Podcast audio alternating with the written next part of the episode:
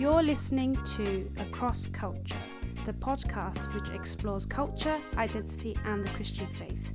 I'm your host, Jessie. So, this episode is with Temi Tope Taiwo, and I'm so excited that he's decided to appear on this podcast because actually he's one of the first people who really encouraged me to do this when I was telling him about some of the ideas that I have for across culture. So this is the interview with Temi. Enjoy. So hi Temi, thanks so much for being here for your time. Um, could you just please introduce yourself? Tell us who you are. Yeah, sure. So, hi guys, my name is Temi. Um, Temi Tope. Uh, it's a Nigerian name, and it means God has done enough to pray to Him. Mm. So, as you can tell, I am Nigerian, and I am a community youth worker at Christ Church Roxeth at the moment in Harrow. Yeah, I I don't know when I'm gonna release this, so you might not be anymore. Um, oh yes, okay. yeah. I'm actually transitioning into a new role. I'll be moving to Hackney soon. Well, in a couple days. Ah. Whoa! What's your new role? Uh, so it's a young adults and youth pastor. Cool. Role. Yeah. When we were talking before, you said something about being a Bible geek. Can you please tell us a little bit more about what that is? yeah, sure. Um, so yeah, a Bible geek in my definition is basically someone who just loves God's word, but not just the Bible itself, but also studying the origins of the Bible and, and how it came to be, where it you know where it derives its language from, the original languages, so the Hebrew, the Aramaic, and the Greek, and yeah, and someone also, I, I think for me, it's also about studying the kind of external sources as well. So, um, yeah, the different resources that help us to understand God's word better. I love that stuff. So you actually dig into all the different languages and what the root of the word is, how the translation came about, and all that kind of thing as well. Yeah, I think it's super important. I, you know, um, yeah, there's that there's that kind of phrase, isn't it? Lost in translation. But you know, I think for me, I just find it um, really fascinating to see how, what words meant when they were used, and also I find it it's quite honoring as well um, to to find out what what a certain phrase axiom meant in its original languages. I mean, like when people ask me what my name is, I, I often like to share the description of the name in, in Yoruba. Um, and so similarly, like it, it doesn't, without me sharing that, it wouldn't come across in the English. So I think it's super important, as much as possible, to discover some of the original languages. Mm, I think that's important as well. And also, um, sometimes names are also quite significant in in the Hebrew as well. Yeah. Um, and and the different names of God as well. It's really cool actually, yeah. and I think it helps us as well to be able to use these words and these different names of God, um, because it gives us like a, a wider picture of God's character, and we can use those in our daily prayer life. So yeah, definitely, hmm, definitely a cool thing and something something that I'd like to look into a little bit more as well. Mm. Yeah, so when you're talking about you know being a Bible geek and using all these different type of resources, uh, why do you do that, and what kind of resources do you use? Yeah, it's a really good question. Um, so for me, the reason why I like to dig into the Bible is uh, because the Bible has a very interesting nature it's it's it's a du- nature of duality, and so what I mean by that is you know dual, so two. So there's two facets, two major keys of Scripture, and one is that the Bible is God's word. So we often talk about the scriptures being inspired, so meaning that God is the original author and that God spoke the scriptures into existence, which is completely true. Uh, it means that the Bible has eternal relevance. You know, there's an authority to it. Um, some people call it infallible, and this is all to do with the it the idea that being that God is the sole author. So that's that's one hand, the Bible is God's word. But interestingly, on the other hand, the Bible is also human words or the word of man, because God chose specific people to inspire and speak through. And so we have this dual nature of the Bible. We have this tension, if you like, between the eternal relevance of it being God's word and the historical particularity of it being man's word.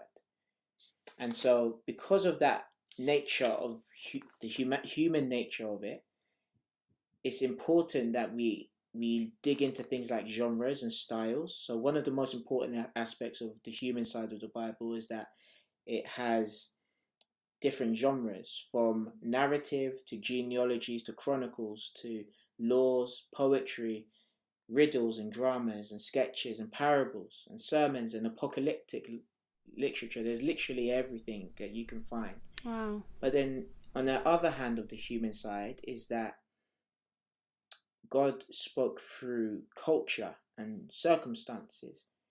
You know, the Bible was written over around a 1,500 year period. And so, in that time, you know, the culture of someone like Moses it would have been very different to the culture of someone like um, Obadiah, or the culture of Obadiah might be very different to the culture of um, Matthew, or the culture of Matthew might have been very different to the culture of Jude.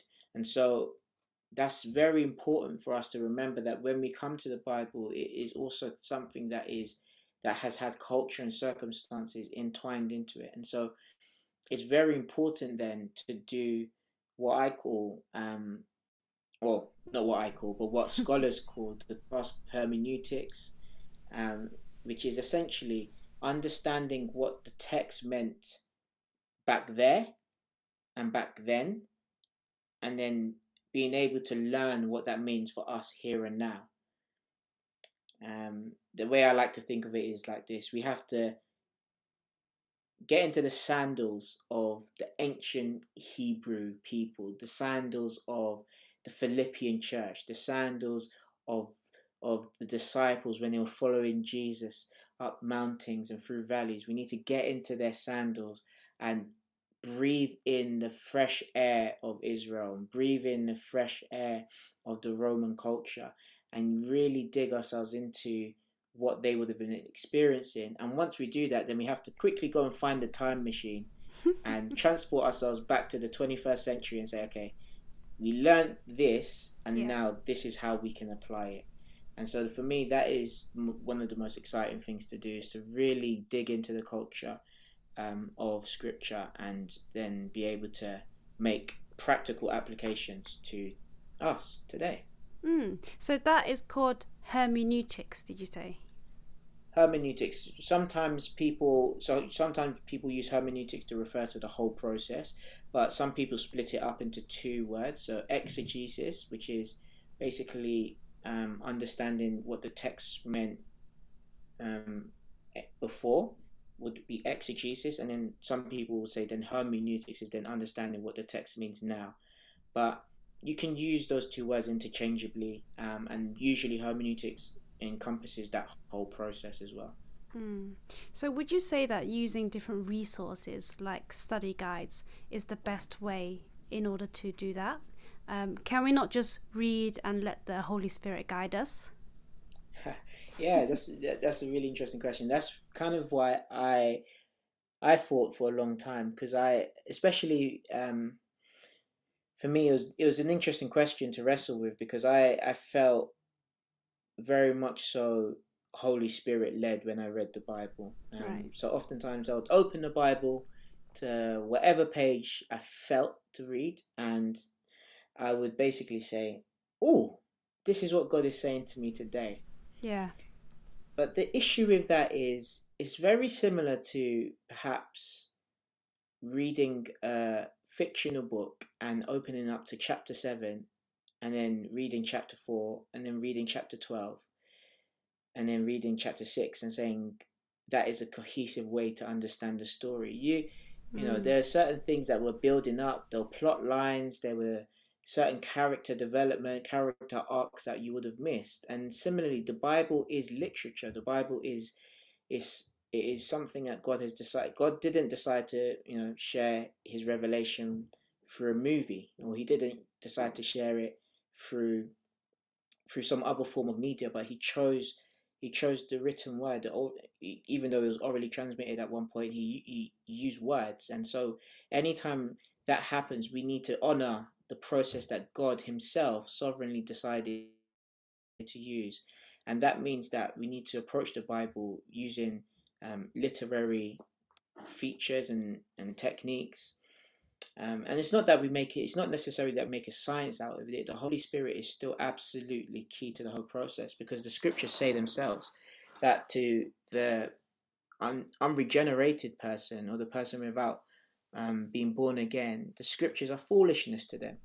So where the Holy Spirit comes in is that the Holy Spirit convicts us of righteousness, and the Holy Spirit remind reminds us of God's word.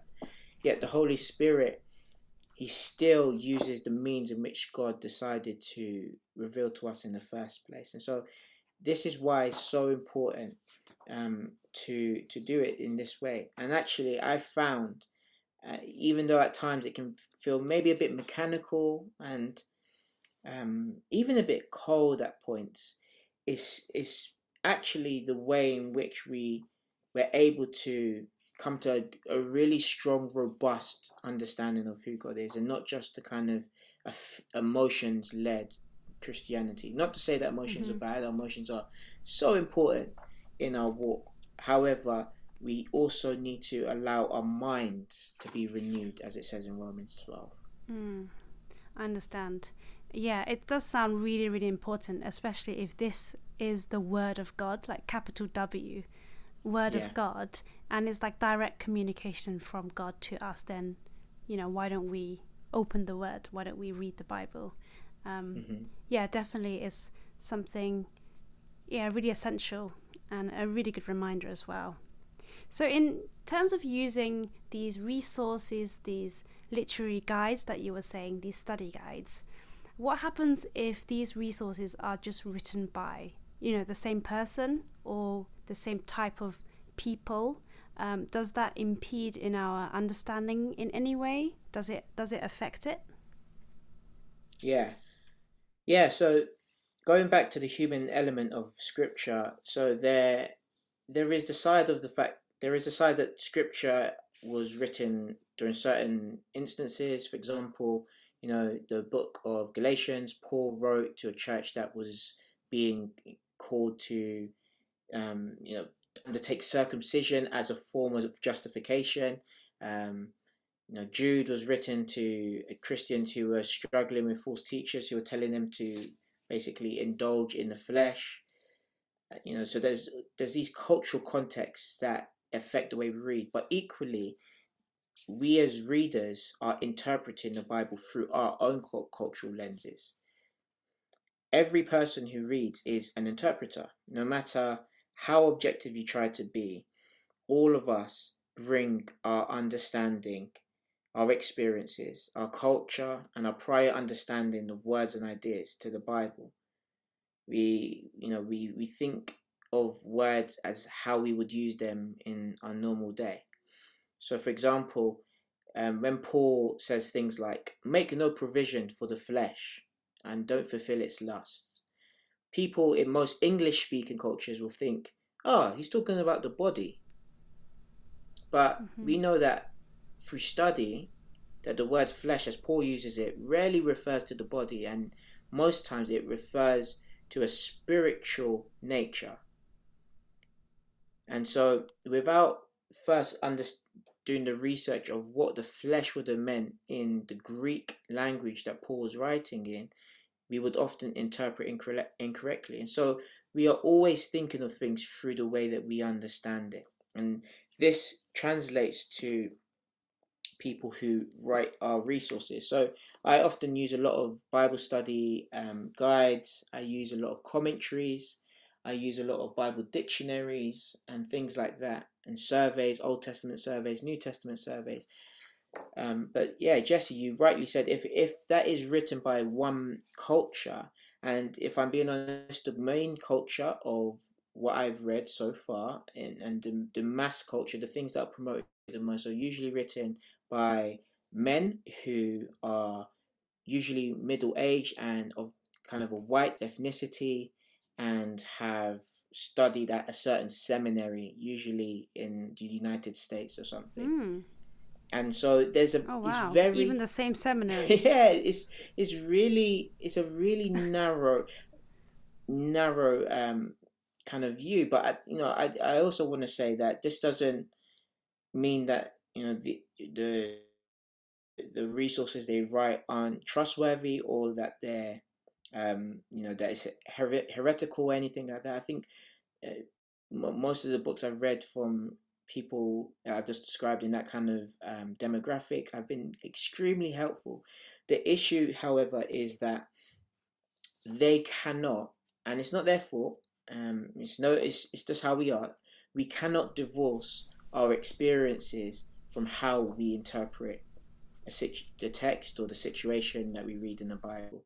It's just it's just what we do. Um, and so in that vein, it's very important that we try as much as possible to tr- to attempt to read more widely. Um, we read from different. First of all, you know, people from different um, genders and people from different ethnicities, people from different social classes. You know, a rich person might struggle with some of t- Jesus's teachings about wealth and and you know how it, it's hard for a rich person to enter the kingdom of God.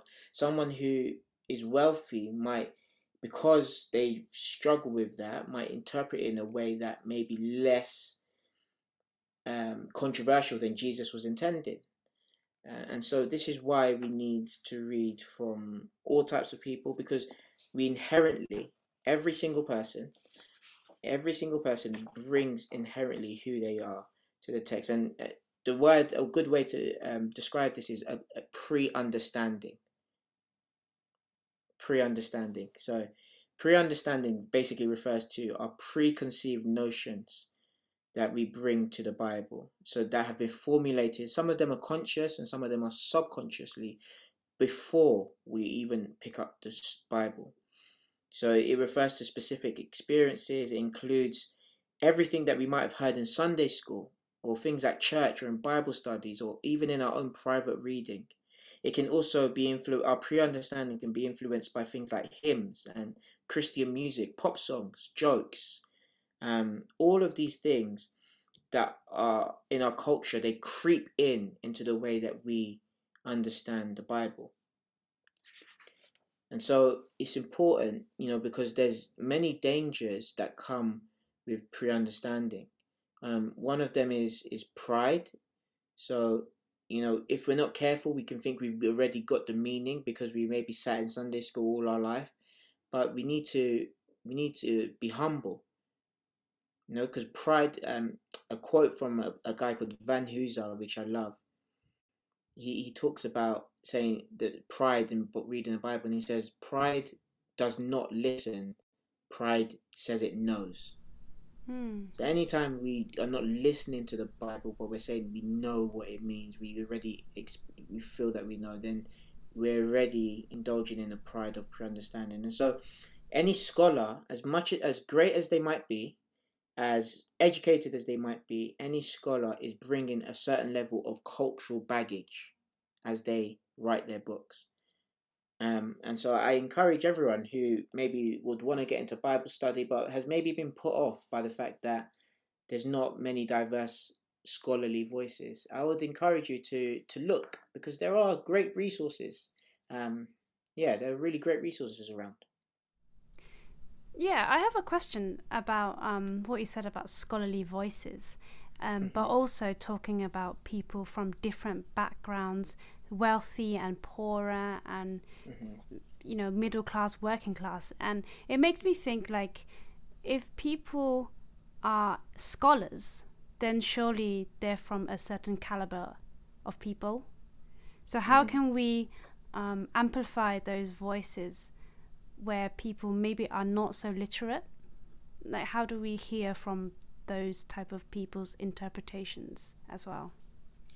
Yeah, it that's a really great question. Um, and I think there's a few things. One one is the humility to ask. Mm. Um, oftentimes, again, because of our pre understanding, because of our education, we feel as though we have arrived at the perfect understanding of whatever we're reading. And so we often might not ask the common person, the common layman, we won't ask them what their opinion is because we feel that we've already got the right answer. And so we really need to carry ourselves with a level of humility. Um, we cannot allow pride to get in the way of knowing God. We need to be able to humbly acknowledge the possibilities that we might be in error. Yeah. And so that is um, a big part. You know, Martin Luther, he, he said this. He said, uh, there's a quote from him which I love. He says, The Holy Scriptures require a humble reader who shows reverence and fear towards the Word of God and constantly says, Teach me, teach me, teach me. Mm. And it reminds me of Proverbs where it says, If you cry out for understanding, if you search for his insight. And so oftentimes going to going to people who may not be educated and asking them to to interpret something from their point of view. Like what how would you understand this part of the bible? Another way to do it i think for me is to actually empower and equip you know? I completely agree to sometimes it feels as though to be a scholar you have to be of a certain wealth class because of how much school costs and um, i think for us we you know the bible talks about it in ephesians. It talks about the pastors and the teachers and the prophets and these amazing people with gifts they were given to equip the saints for works of service. And so the Christian should constantly be trying to equip others who may not have had the privilege to get the same experience or knowledge they have. We should always be on the lookout to disciple and to equip and to raise up others who who may not be at a stage where they can maybe preach a three point sermon, but invite them to the Bible study. You know, what does it mean to give people the opportunity um, mm. to lead, to to conduct something mm. that is going to lead people into study, and and so it, there's a level of risk there because we know we don't want anyone to kind of, you know, just say whatever they want out you know without study. You know, there's a level to which the people need to be accountable, but we need to also remember that not everyone can afford the same privileges as yeah. one another. Mm, yeah.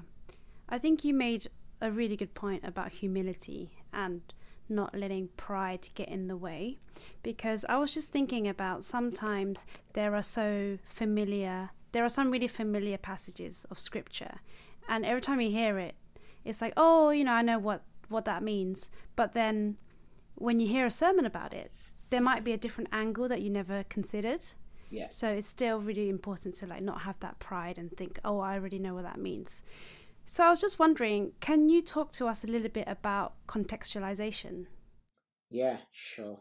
Um, so for me, words words play the important part about context. So when when we when we look and read the Bible, um, the moment a word or a sentence is written, it, it often can detach itself from its origin origin sorry. And you know it kind of we see it as this oh it's just a it's a random word it you know we just take it at face value. But you know that word has connotations in wherever it came from the culture. Um you know words words aren't just made out of nowhere. They they have applications they have um, implications. Um, mm. a guy called walter ong he said that we, people, are the most abject prison, prisoners of the literary culture in which we have matured in.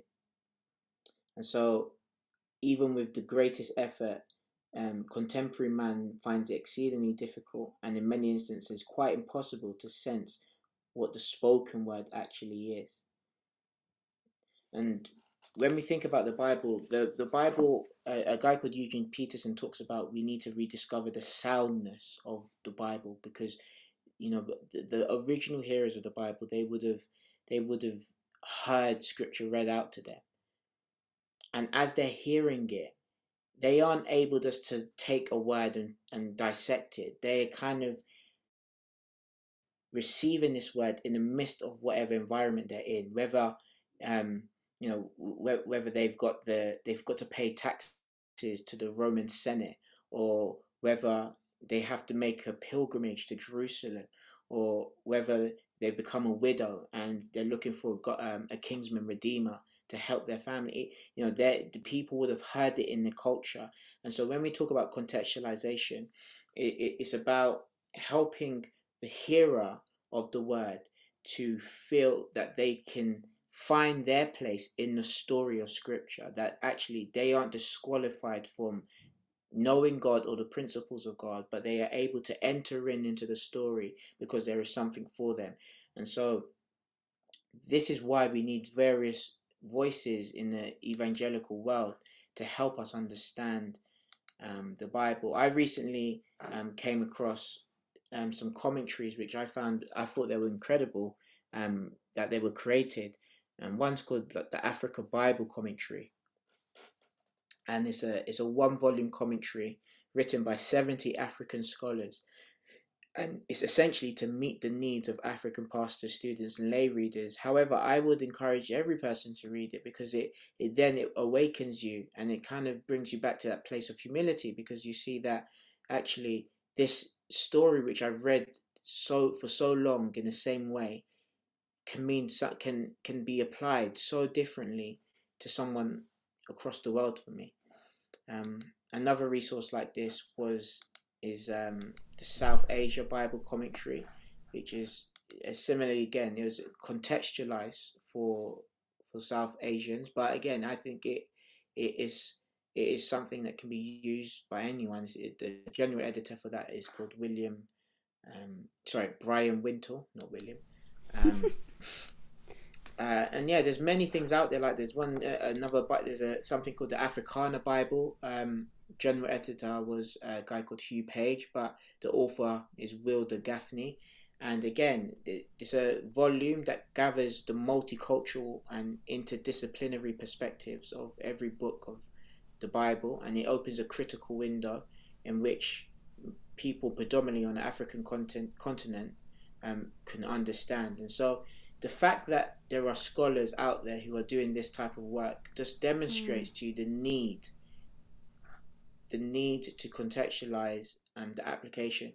And um, the last point I'll make on this, Jesse, I think, is there's there's a difference between the principle or the meaning of a passage and the application. Right. when we talk about contextualization, we're not saying that we're trying to change the nature of God or they're trying to change fundamental beliefs of Christianity like the Trinity or God's sovereignty. We're, yeah. we're not, that's not what contextualization is. Contextualization is taking a principle, something that God has asked us to do, for example, commandment, uh, a belief, and is saying, how does this live out in our culture?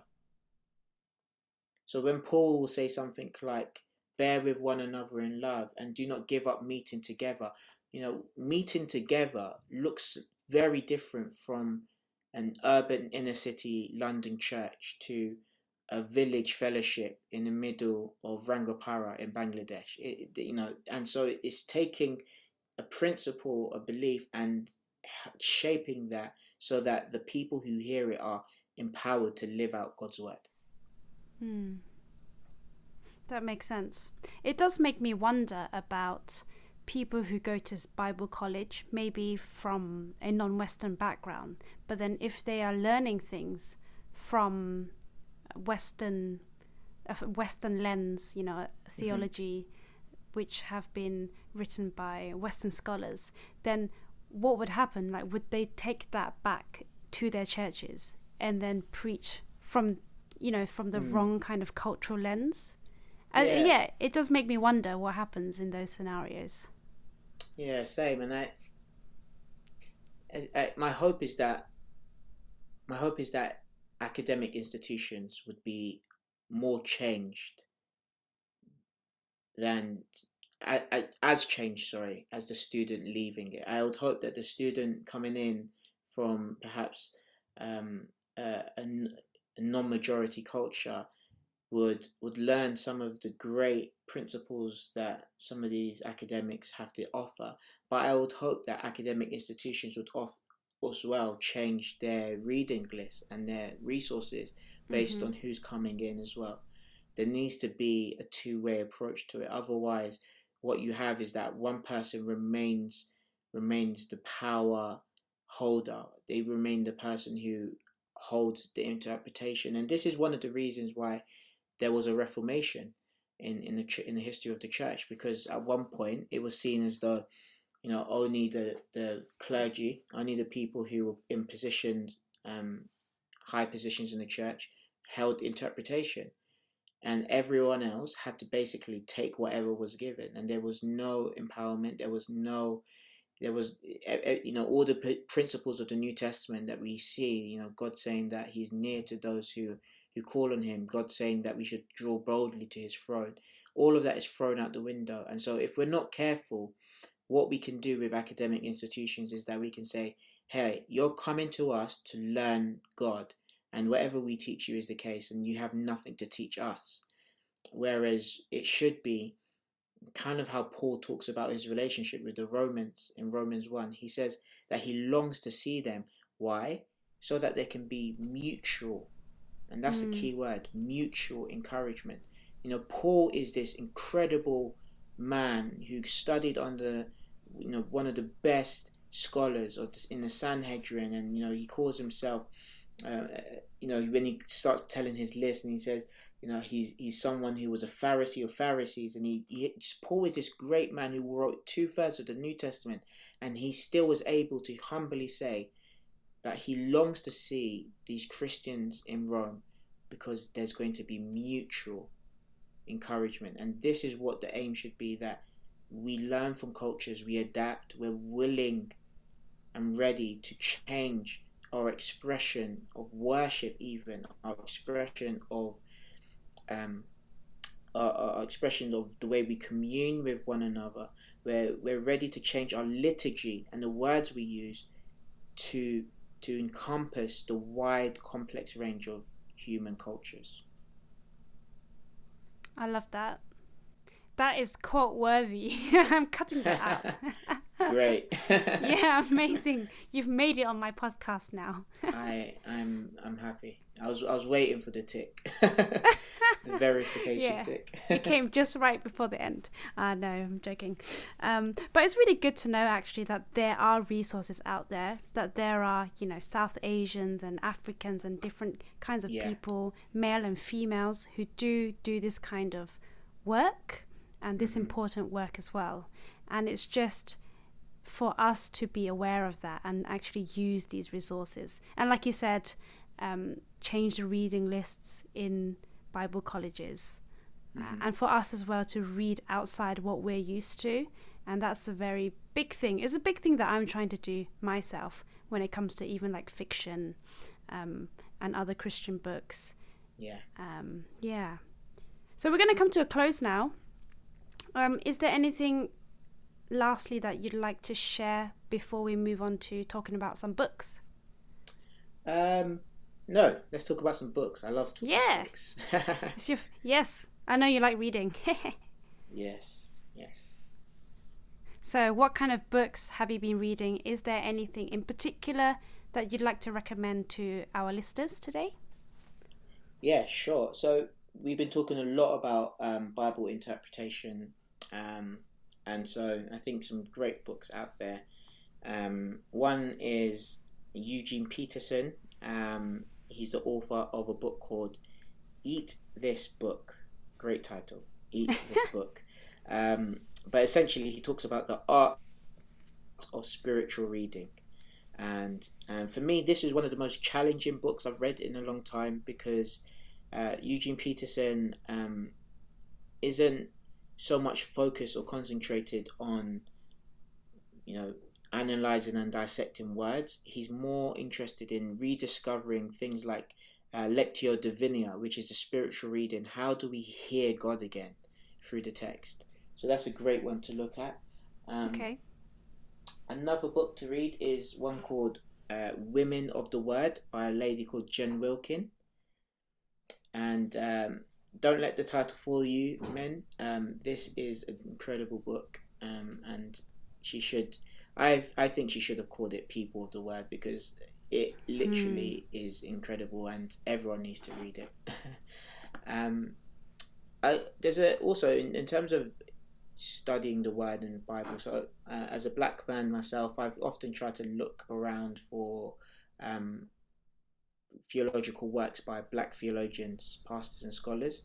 And mm. there is an incredible website called um, The Witness, bcc.com. Um, mm-hmm. So it's the, the Witness at bcc.com.